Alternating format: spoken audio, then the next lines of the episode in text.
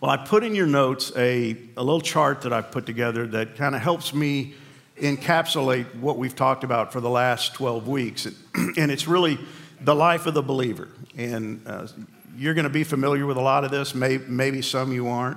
Uh, maybe the terms aren't as familiar, but you're going to get the general idea. And it's my attempt to kind of give you a, a graphic that you can look at to understand this process that we're in. You know, that we were saved, we're being sanctified, and one day we're going to be glorified.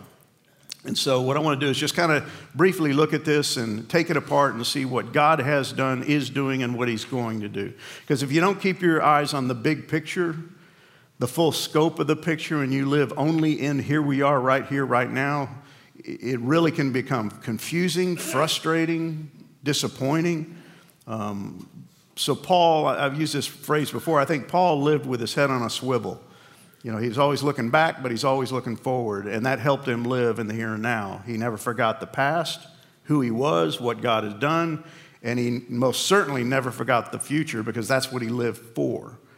And that helped him live in the here and now as he lived his life on this earth. So it all begins with what? Our salvation and regeneration. We don't talk about regeneration very much. Um, it's it's a very biblical term, but we just don't discuss it. We kind of just talk about salvation, and salvation's huge, it's key.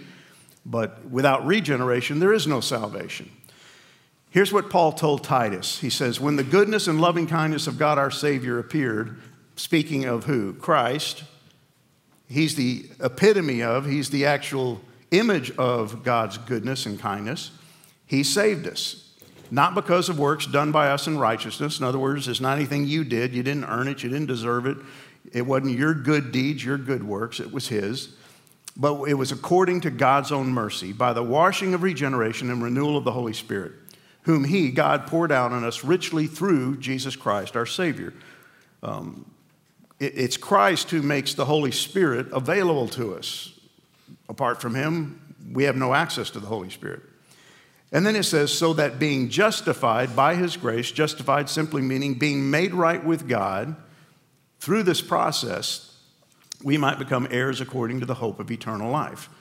Notice the last two words eternal life. That's the goal, that's the objective. Never forget that. And again, we don't talk about that very much.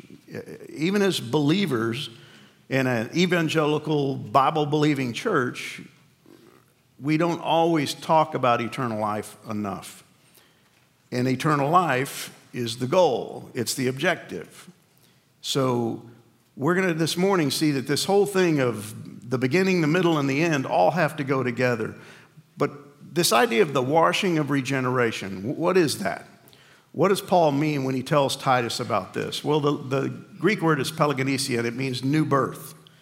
That should be very familiar to all of us. Okay, it's a term that we've heard, we've used. It talks about the regeneration, the renewal of something from one state to another state. And really, the idea is from a bad state to a better state. It's the idea of something being made new.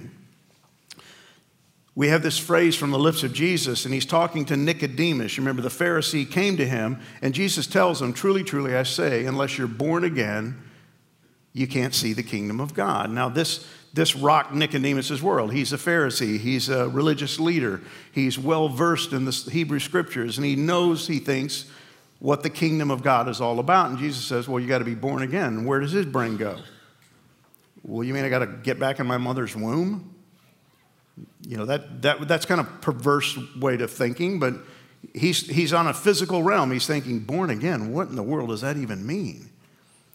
But see, Jesus is telling him about something spiritual that's going to have to happen in his life if he truly wants to be a part of the kingdom of God. He thought he was already part of the kingdom of God. Why? He's a Jew, he's a descendant of Abraham, he's therefore one of the chosen ones, and he's a Pharisee. He's the cream at the top, he's the best, at least in his eyes.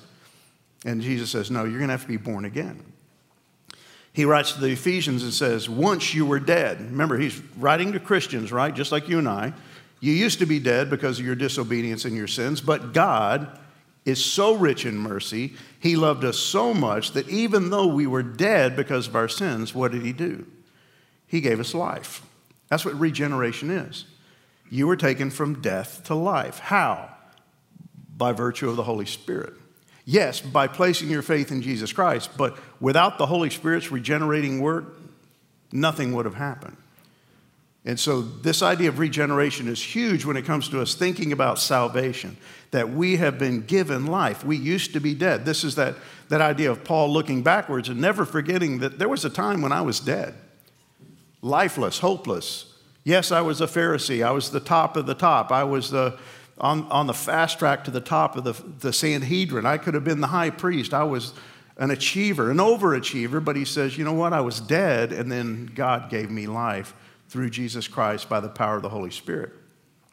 R.A. Torrey says this what's, what's regeneration? Regeneration is the impartation of life, spiritual life, to those who are dead, spiritually dead, through their trespasses and sins. So, at the very beginning of your relationship with Christ, and I'm going to assume, probably wrongly so, but everybody in this room is a believer.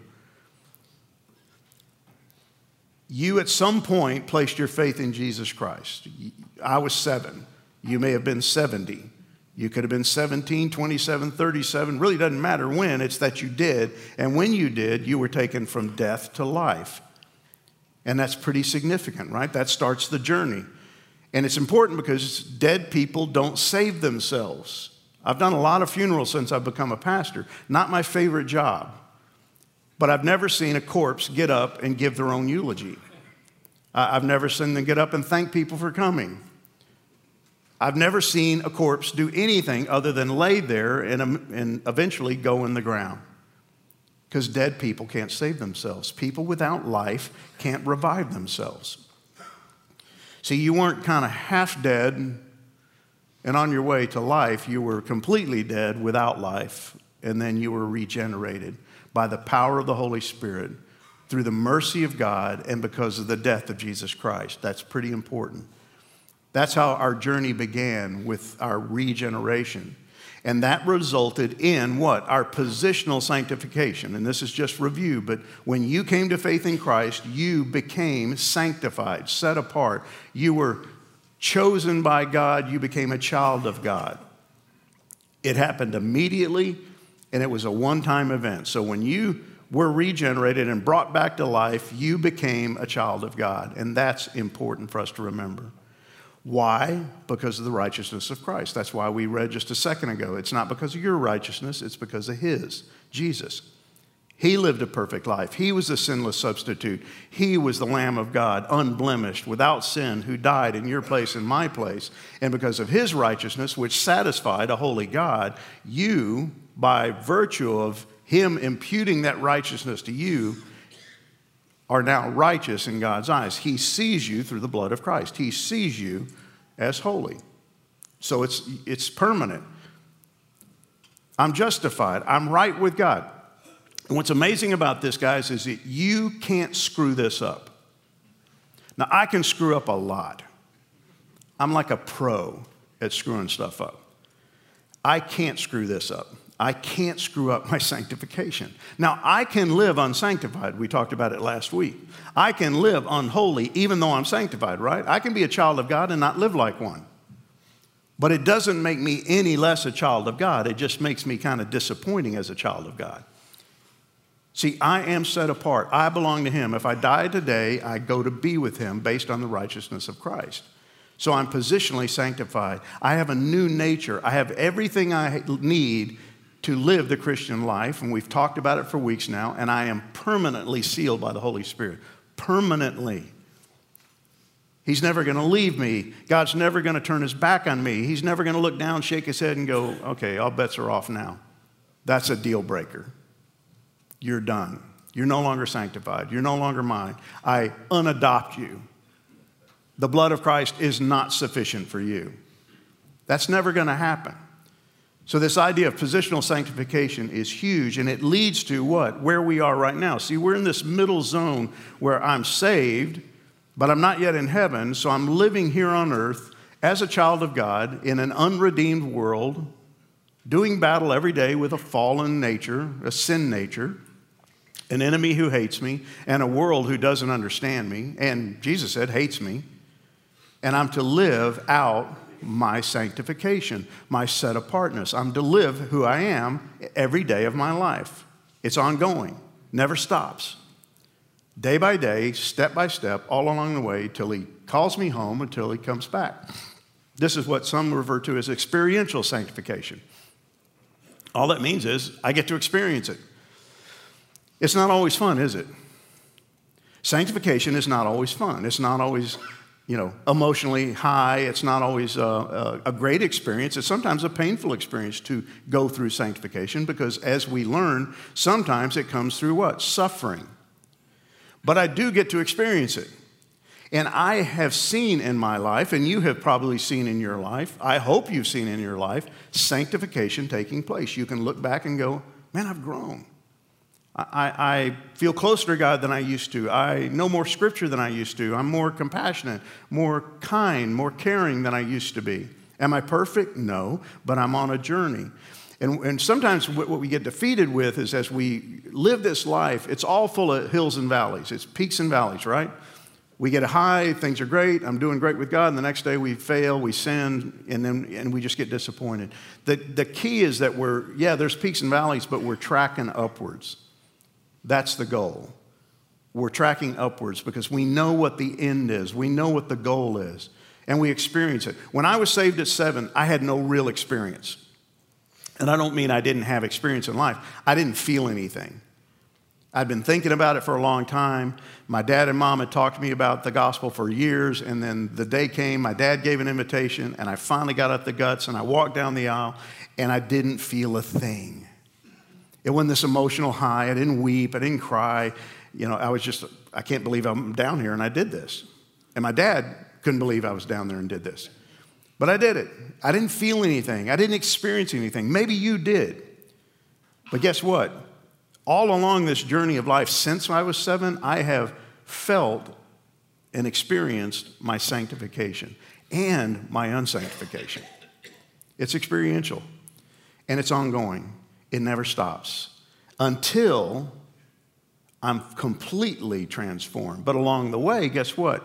The goal is your transformation. Whose goal is that? God's goal. Therefore, it should be your goal and my goal. But I'm to be transformed. How do I know that? Well, Scripture. Paul told the Corinthians, we all, believers, Christians, with unveiled faces, in other words, we now see, there's, the veil's been removed, we get the gospel, we know who Jesus is we are reflecting the glory of the Lord, are being transformed into the same image from one degree of glory to another. Whose image? Christ's image. From one degree of glory to another. It's not in one fell swoop, it takes time. And you're probably like me, there's a little bit of impatience in you, and you get tired of the journey. You get tired that when are we going to be done with this? I've t- I talked to two guys this morning who both had injuries and are going through therapy, and therapy takes time, and it's painful, and it hurts, and nobody likes it. But that's kind of what we're in. We're in this therapy, moving from one condition to a new condition while we live in this world. So, from one degree of glory to another, which is from the Lord who is the Spirit. Then he tells the Romans, For those whom God foreknew, he also predestined to be conformed to the image of who? His Son. That's God's will. That's God's predetermined will for you and I is that we be conformed to the image of his son. And that's what's taking place. And you may say, well, I, I, just don't see it. Well, it may be just because you're looking at it from the wrong vantage point. Maybe others see it in you, but maybe you're right. Maybe it's not happening. Well, whose fault is that? Is it God's? Is it the Holy Spirit's? Is your Bible wrong? Did you get a bad version? It's probably you. Well, what do you do about that? Wail about it, moan over it, just give up? No, you, you say, okay, Lord, you've given me everything I need. I have the Holy Spirit within me. I know I can trust your word because it's inspired by the Holy Spirit. And so I've got the body of Christ around me. Help me take advantage of everything you've given me, and I want to continue to be transformed. Haven't seen much lately, but you know what? I've got lots of time.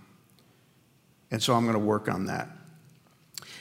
And what we're moving towards, and this is, this is what I want you to hear this morning, what we're moving towards is this See, if you live your life on this earth and all you hear and all you've heard me say is, well, gosh, you've got to be more holy. You've got to become more righteous. You've got to pursue your sanctification.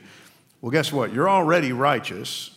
You don't need to be more righteous. You just need to live out the righteousness you already have in the power that you have been given. But the goal is not you being the most holy person you can be on this earth. It's realizing that you will never be the holy person you need to be until Jesus Christ returns. He does it. He will complete you. He will make you all that you need to be. And it takes place at the resurrection, which results in our glorification. And Paul was obsessed with this. Paul talked about it a lot. He kept his eye on the prize, as he likes to describe it, because he knew this was the culmination of all things. He knew that he had been saved on the road to Damascus. He knew that he was being sanctified. He knew that God was in him and using him and doing great things through him, but he was also suffering all kinds of things along the way. But he never lost sight of what? The future. He looked backwards, but he always looked forwards. And sometimes we look too long backwards and not enough forwards. What do I mean by that? Well, I can look back and go, man, I'm so glad I'm saved. I'm so glad I placed my faith in Jesus Christ. And I should be glad about that. But if I don't look forward to what's coming, that doesn't do me a whole lot of good. And I find myself wallowing in the here and now because I've forgotten about the hereafter.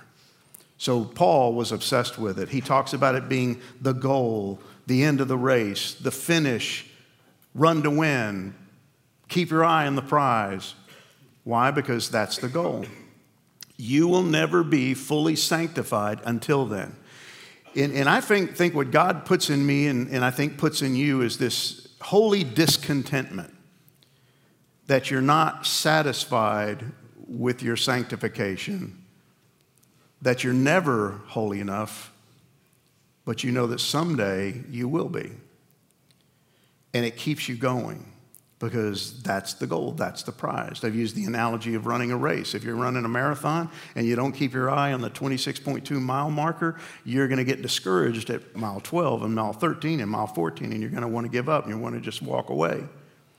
But no, you keep your eye on the prize. You remember what God has in store, that this is His purpose for you, His objective for you. It's not your best life here and now, it's the greatest life then. And we live with that in mind. Listen what he says to the Philippians. This is Paul, who we put on a pedestal, and we always think of as this holy guy, and he was remarkable and incredible, and he was an apostle and chosen by Jesus Christ. And, and he was, he was all those things. But listen to what he says about himself. He goes, I don't mean to say that I've already achieved these things righteousness, holiness, perfection. Matter of fact, he goes on, I've, that I've already reached perfection, but I press on to possess that perfection, holiness, righteousness, sanctification, for which Christ first possessed me. See, what he understood was Jesus saved him in order that he might one day perfect him. He wasn't perfect in this life. I think he was a pretty incredible guy. I can't wait to meet him, but he wasn't perfect. He wasn't Jesus in this life. But he knew that there's a day coming when he will be like Jesus. He said, No, dear brothers and sisters, I've not achieved it, but I focus on this one thing. Forgetting the past and looking forward to what lies ahead, I press on to reach the end of the race and receive the heavenly prize for which God, through Christ Jesus, is calling me. See, here's this guy that was doing incredible things for God, sharing the gospel, um, suffering because of it, getting beaten and stoned and left for dead and shipwrecked and bitten by a poisonous snake, and everybody thought he was going to die. All these things happening, but he kept his eye on what? The prize. This heavenly prize for which Christ is calling us. What is that heavenly prize? Well, he makes it pretty clear his future resurrection and glorification. Now, again, this is something you and I don't think a lot about. But if you, if you can picture Paul in your mind, I don't know what the guy looked like. Some think he was small and kind of wiry. Um, we think he might have had a hearing problem. That might have been the thorn in the flesh that he had. We know he had bad eyesight, but we don't know a lot about him. But just think about this if you have been stoned and left for dead, literally, people have taken large stones and pummeled you with them until they all think you're dead You probably have a few bruises, right? You probably got a few gashes. Your nose probably doesn't fit like it used to. You, you've got issues, broken bones that didn't heal correctly, and you've been shipwrecked. You've been without food. You've been starved. You've been flogged multiple times. He's got scars all over his body from all kinds of turmoil. And this guy longed for his glorification. I don't know if they had mirrors back then, but I don't think Paul liked to look at himself. And he probably, man, I can't wait to get this replaced. And he was obsessed with it. He was obsessed with his resurrection and glorification. Listen what he says to the Philippians God's going to take these weak mortal bodies and change them into glorious bodies like his own. When Paul says this, there's a sense of anticipation and eagerness, and I can't wait for that to happen, that he replaces this. And I joke about this, but the older I get, the more I want this replaced. But it's true. I don't care if you're 20, 30, 40, 50, you should want this replaced because even if you're 20, it's going to go downhill from here. I hate to break the news to you. Work out as much as you want to. You're not going to stop the inevitable. You are going to die. It is going to decay. Something's going to happen. But yet he says, one day we're going to get glorious bodies like his. And he lived for that. He longed for that. He told the Corinthians, Our bodies are buried in brokenness, but they will be raised in glory. Think about this every person that dies gets buried in what brokenness? It doesn't matter if they died of cancer, it doesn't matter if they died um, of a heart attack, a stroke, old age, doesn't matter if they died at 2, 20, 50, 100. They're broken. Why are they broken? Because their body stopped working. They're buried in brokenness. Nobody gets buried healthy. At least I hope not. Nobody gets buried while they're completely healthy. They get buried in brokenness because this thing, this tent, as Paul calls it, stopped working. But he says they're going to be raised in glory. They're buried in weakness, complete weakness, and yet they're going to be raised in strength. What kind of strength? Unbelievable, powerful strength made possible by the Holy Spirit, but because now it's not the Holy Spirit within us, it's that we are fully sanctified and redeemed with all the power that we need, with all the health that we need. And he says, someday we're going to be like the heavenly man. Who? Jesus Christ. No longer like Adam, which is what this passage talks about, comparing our life like Adam and our life like the second Adam. We're not going to be like him anymore. We're not going to be in these human bodies anymore. We're not going to be mere human beings anymore. We're going to be like Christ. We're going to be heavenly. We're going to be holy. And that's going to lead to the last part of our transition, which is called plenary sanctification. Big word that just simply means complete. One day it's all going to be done. I will be completely sanctified. No longer just positionally sanctified, having in a sense, the borrowed righteousness of Christ, no longer being sanctified, growing in holiness, I will be sanctified. I will be complete, whole. It will all be done, finished. How do I know that? Look at 1 John 3 2. We are already God's children, right? If you're in Christ, you are God's child. You're his adopted son. You're an heir. But he's not yet shown you what you're going to be like when he appears. I don't know what we're going to look like when Jesus Christ appears and we get these glorified bodies. I don't know. And, and people you know, wonder about this, and there's been debates about it. Here's, here's how my brain thinks about it. If a, if a child dies at two and they go to be with the Lord, will they always be two? When my mom died at 98, is she now 98 for eternity? Little bitty woman bent over, gray hair, wrinkled face. Is that what she looks like? I don't think so. I don't think that's how this works. I think we get new bodies. Well, then, Ken, how are you going to recognize your mom? I don't think that's going to be a problem. Well, why not? Well, because I think we're going to have knowledge that we don't have here. It's not going to base, be based on externals, it's going to be based on in, internals. We're going to know things we don't know. We're going to recognize. How am I going to recognize Paul? Is he going to have a name badge? Hi, I'm Paul. Underneath it, parentheses, apostle. You know. Uh, no, I'm going to, hey, that's Paul. How do I know? I never saw a picture of Paul. We're going to know each other. I don't know what they're going to look like, but he says, we do know that we will be like him, like Christ. In what way? Look like him? No.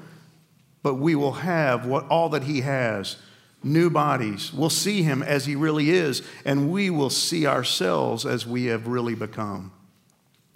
See, you can see why Paul kept his eye on the goal and lived with that in mind and never lost sight of it. And this is why this whole study of sanctification is so important. But it's not just that we are being sanctified, but guys, one day we will be totally sanctified.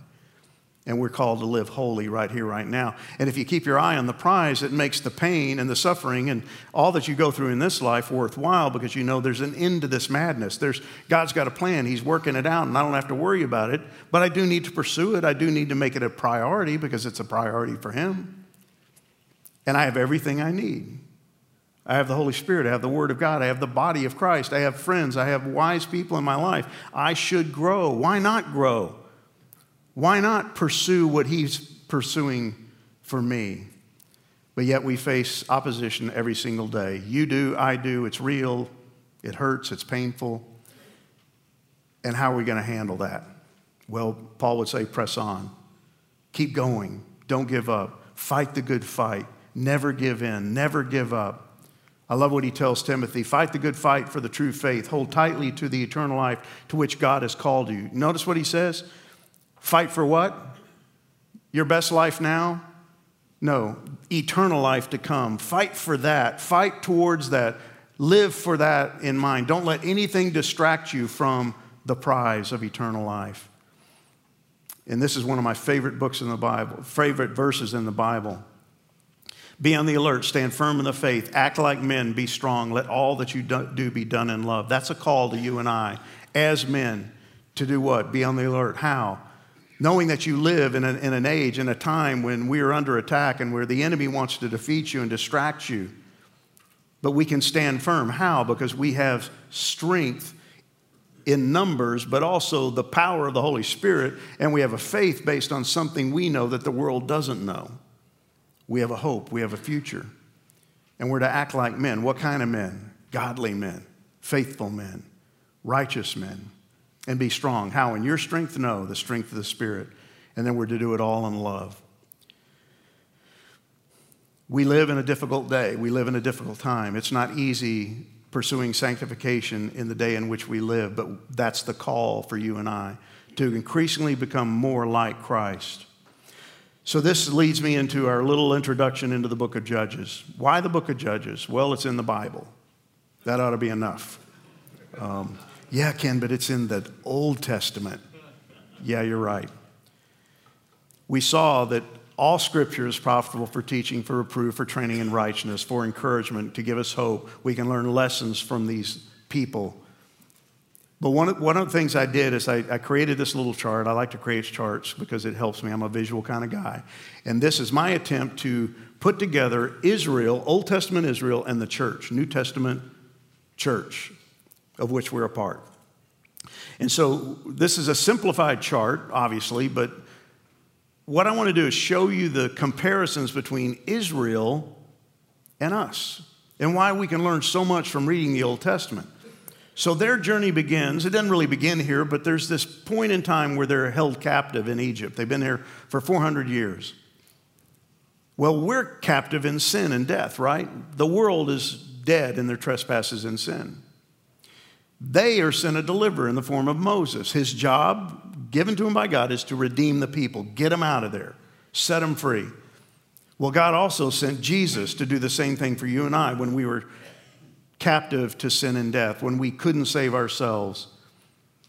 Well, if you think about it, when Moses came to the people of Israel, what was their first reaction to this deliverer? Who the heck are you? And who's this God? Remember, he, he, he knew this was going to happen, so he said, God, what do I tell him? Who do I say is sending me? And God says, Tell him I am.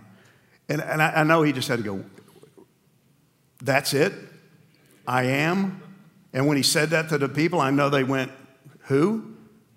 And then he had to do some miracles before they started listening. But they initially rejected him as the deliverer, but eventually they listened and they were what? Released. Released from what? Captivity. Well, not all of us initially accepted the call of Christ, the gift of salvation, but ultimately we did. And we were saved, we were set free, we were regenerated. Well, for Israel, it eventually leads to what? The promise of the promised land. It was promised to Abraham, and he said, Someday your people are going to possess this land.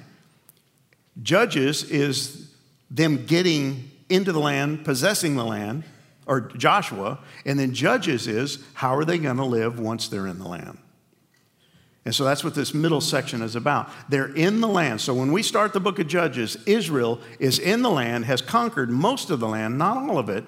They haven't gotten rid of all the enemies. They haven't been fully obedient, but they have everything that they were told they were going to have. So look at the promises fruitfulness, provision, victory over their enemies, God's power, His presence, and all the blessings they could stand. That's what God said would happen when they get in the land. But they had to keep His commands, right? They had to keep the law. They had to remain holy, set apart. They had to be obedient, faithful, remove all the idols, destroy all the enemies. Had they? Did they? No. And that's the book of Judges. It's the people of God, having been given everything by God, not living in obedience to God. Well, think about it.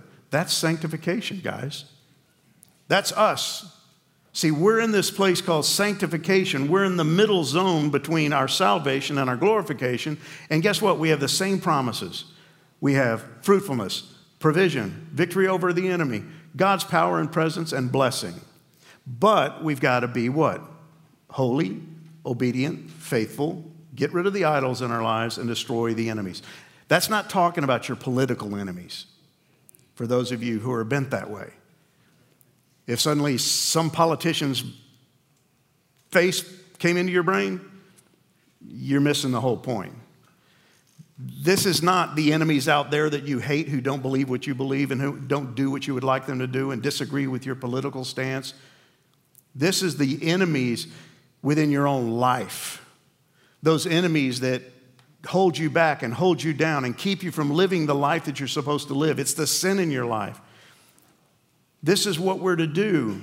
And so there's this incredible parallel between Israel, and there's so many lessons we're going to learn when we study what was going on in their lives in the book of Judges. Because here's what's really incredible they were God's treasured possession, so are we. They were his chosen people, so are we. They were a kingdom of priests and a holy nation, so are we.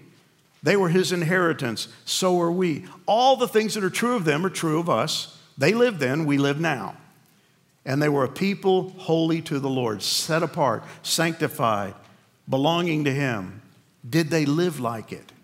And what happens when you don't look like it? See, here's what's incredible about the book of Judges is that God had done for these people everything he said he would do. At the end of the book of Joshua, okay, and it sets up the book of Judges. They're in the land. Joshua's the one that led them into the land. He's the one that helped them conquer their foes. He's the one that, that helped them um, divide up the land into the 12 tribes. And he's about to die, because listen what he says I'm about to go the way of all the earth. That's a cute way of saying I'm about to croak. I'm almost done here. And he says, You know in your hearts and souls, all of you, that not one word has failed of all the good things that the Lord your God promised concerning you. Not one thing. He has kept every promise. All have come to pass for you, not one of them has failed. And yet we're going to see what happens. Even though God's been faithful, will they be faithful? And he gives them this upbeat note at the very end or, or, the book does, it's not Joshua, this is actually from the Lord. He says, The people of Israel served the Lord throughout the lifetime of Joshua and of the elders who outlived him, those who had personally experienced all that the Lord had done for Israel. For chapter 24, 31, at the end of the book of Joshua, he's about to die. And there's this pronouncement that as long as he was alive and the elders with him were alive, that generation stayed faithful. Completely, permanently, perfectly? No. But they got into the land, they conquered most of their enemies, they occupied the territories they were supposed to, and it sounds pretty upbeat, but it sets up Judges, the book of Judges. And the book of Judges is pretty interesting because there's two verses that bookend the entire book chapter 2, verse 10, and chapter 21, verse 25. And there's a typo in your notes, and you can fix it. Look at chapter 2, verse 10. All that generation, the one we just read about at the end of Joshua, Joshua, the elders, and all those people along with him die. They're gathered to their fathers, they die. And there arose another generation after them who did not know the Lord or the work that he had done for Israel. What's that mean? Does that mean they're heathens? That means they're pagan worshipers? That mean they've totally left Yahweh for other gods? No. They still believe in him. They just don't know him. They don't understand him. They've forgotten all the stuff he's done in the past. All the way back to what? Egypt, Red Sea, wilderness, clothes never wore out, manna, quail. They forgot all that. And now they're in the land. They've got all these blessings. They're living in houses they didn't build. They're harvesting grapes they didn't plant. All this great stuff is happening, and they no longer know the work that he had done for them. Then scan all the way to the end of the book. And this is how it ends. In those days, there was no king in Israel. Everyone did what was right in his own eyes. Now, when I read that verse, what I read is everybody's sinning like a champ.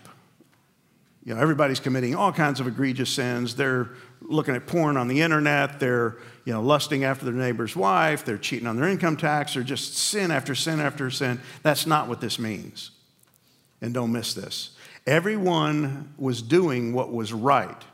What's interesting about that word right is it's the word yashar, and it means righteous.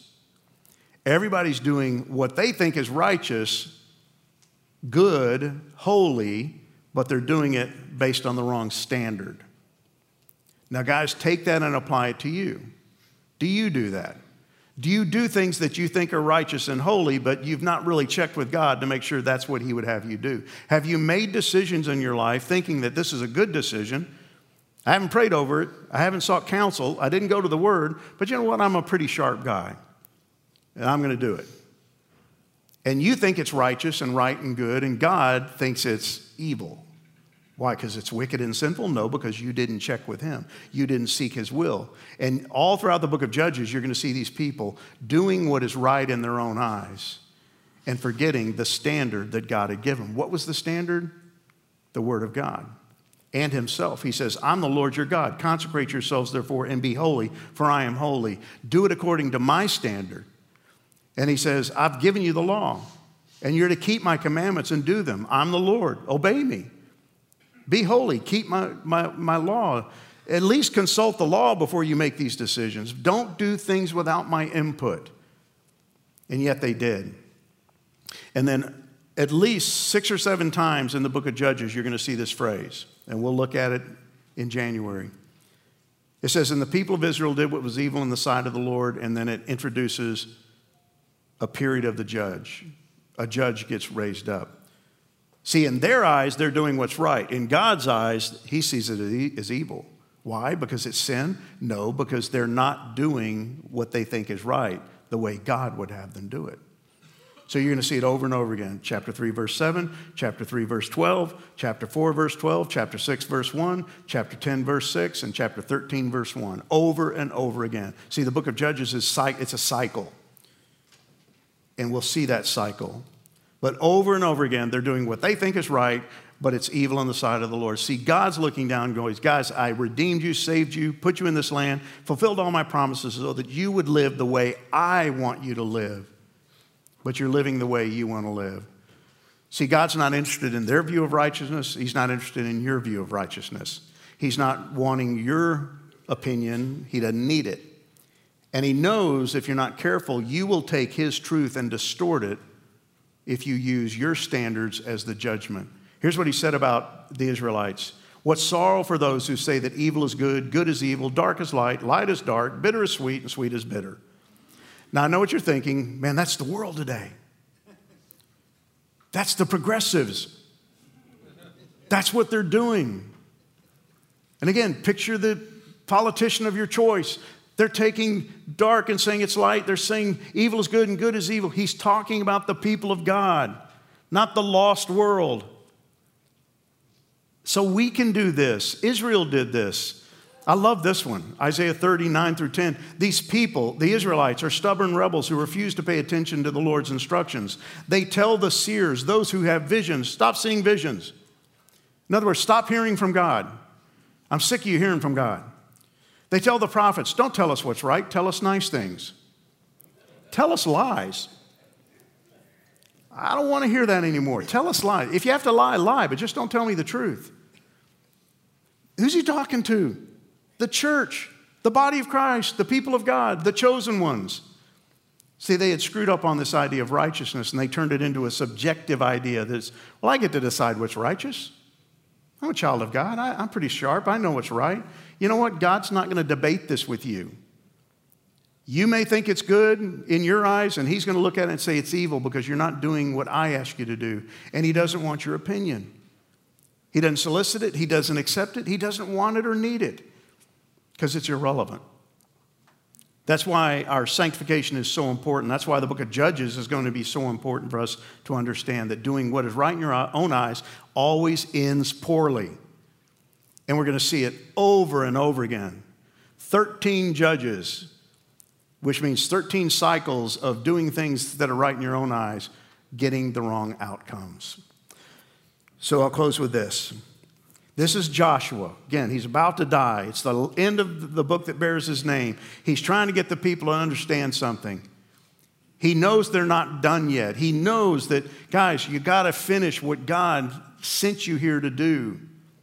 And he says, therefore, fear the Lord, honor him, revere him, Give him the glory that he deserves. Serve him in sincerity and faithfulness. Put away the gods that your fathers served beyond the river and in Egypt. Serve the Lord. And then listen to what he says. This is interesting. If it is evil in your eyes, in other words, if you see this as evil to serve the Lord, see, they're doing what's right in their eyes, and obviously they're worshiping the wrong kind of gods because he's saying, hey, would you finally put them away? And then he says something pretty interesting. Choose this day whom you'll serve, whether the gods of your fathers served in the region beyond the river, or the gods of the Amorites in whose land you dwell. But as for me and my house, we're going to serve the Lord. See, what he's saying is, all right, enough is enough. Choose a God. But don't have 14 gods and don't throw God into the mix. Choose a God. Just choose one, get out of Get out and make a decision. I'm either going to serve Yahweh or I'm going to serve another God. But he says, But as for me and my house, we're going to serve the Lord. He's about to die. But he's challenging his house. You know what, guys? You're going to set the standard. You're going to live by the right criteria. You're going to do what God's called you to do. And here's my challenge to you and to me, guys. Will you serve the Lord? Will you and your house serve the Lord? Will you make his priorities your priorities? Will you make your sanctification your goal because it's His goal? Will you live with your eye on the prize? So here's your questions for this morning. What kind of things do, do we do that are right in our own eyes, but that are actually evil in the eye of the Lord? And again, don't think sin. Just think things that you do, decisions you make that you don't consult God on, and you move out in confidence without any idea that this is what God would have you do. And how do those right things produce wrong outcomes? Be specific. I've got a list as long as my arm, and I'm sure you do too. In what ways do we tend to forget all the great things God has done, and how does this influence our sanctification? See, that new generation forgot, stopped looking back, and therefore they had no confidence in God in the here and now. Finally, close in prayer, dedicating yourselves to serve the Lord through a life of sanctification. And here's what I'd like you to do is, is encourage one another, pray for one another that you would live with that little mantra that Joshua had as for me and my house, we will serve the Lord till he comes back or till you go to meet him. Father, thank you for these men. Thank you for your word. Thank you for this incredible doctrine, this gift of sanctification. Thank you, Father, that it's a process. It is not yet done, but it will be done because you are faithful and you will finish what you began. And that, Father, we can understand and live in the reality and the hope and the faith and the belief that there is a day coming when we will be made like your Son in completeness.